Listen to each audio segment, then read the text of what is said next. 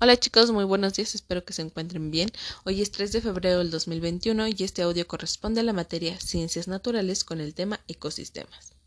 Les voy a pedir chicos que por ahí utilicen una libreta para empezar a escribir los temas que vamos a estar trabajando.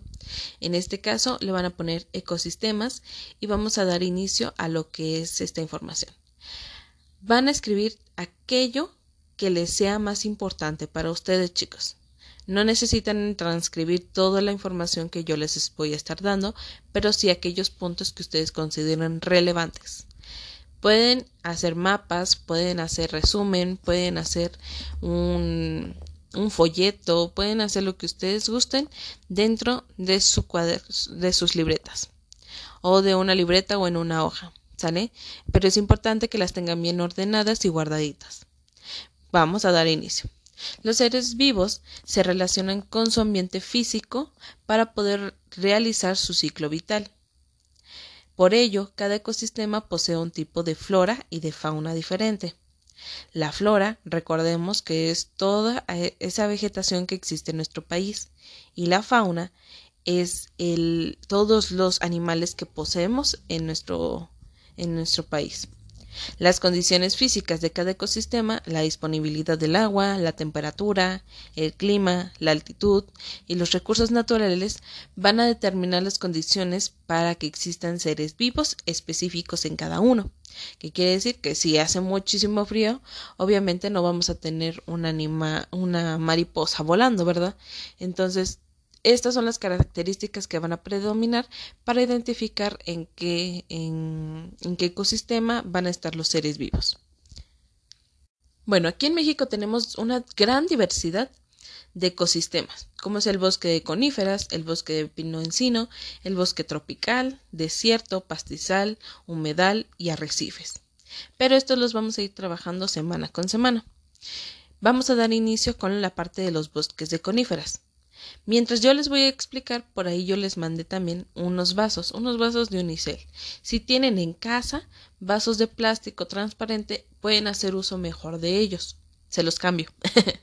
Entonces, eh, van a hacer uso de esos vasitos. En cada uno de los vasitos vamos a ir trabajando un ecosistema. Van a ir creando cada uno de los ecosistemas. Van a ir dándole la caracterización a ese ecosistema con el material que tengan en casa. Por ejemplo, dando inicio a los bosques de coníferas, por ahí yo les mandé unos animales. Van a tener que reconocer qué animales eh, existen en los bosques de conífera y ponerlo ahí. O a lo mejor poner una plantita que tengan en casa, un pedacito de hoja de planta que, que caracterice a este ecosistema y también colocar su nombre alrededor del vaso eh, o en la parte de abajo o en braille también. Si tienes todavía mica eh, de la que se pega, Mario, también lo puedes pegar.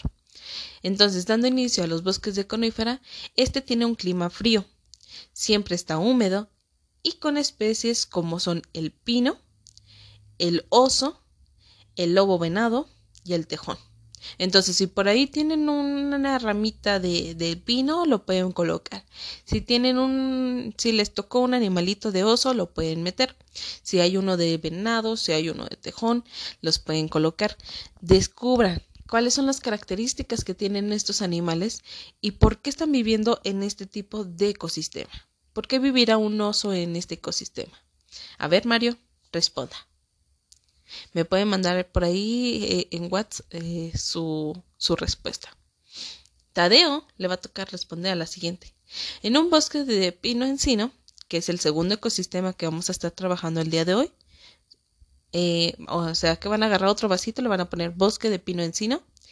Este comparte especies como es el bosque de coníferas. Sin embargo, su clima es más templado. ¿Qué significa templado? Bueno, es un tipo de clima intermedio. No está ni tan cálido, o sea, no está tan caliente, ni está tan frío. Está templado. Sin embargo, los límites y el alcance de este clima templado, pues dependerán de, de la ubicación e, en la que estemos encontrando este ecosistema. Entonces, van a crear estos dos tipos de ecosistemas en sus vasitos y van a investigar muy concretamente en dónde podremos encontrar este bosque de coníferas y este bosque de pino encino. ¿Sale? ¿En qué parte de México podríamos encontrar este tipo de bosque de coníferas y el bosque de pino encino? ¿Sale? Por ahí yo les voy a dar una pequeña respuesta. El bosque de coníferas normalmente lo encontramos eh, en una gran parte de la diversidad de México, sin embargo se ve más, más presente en lo que es Chihuahua, una parte de Durango y en San Luis Potosí también lo podremos encontrar en nuestra parte de la Huasteca, casi en la patita, en la última patita que tiene el perrito que es considerado como el logo de nuestro San Luis Potosí. También lo podríamos encontrar en Monterrey, lo podremos encontrar en lo que es Hidalgo o Puebla. Entonces, también está en Ciudad de México, o en el Estado de México. Pero bueno, como ya les mencioné, hay una gran diversidad en nuestro país y eso es lo que más, ya, una de las cosas más importantes que llama la atención. Entonces, por ella les di una respuesta y les va entonces tocar a ustedes buscar lo que es el bosque de pino encino.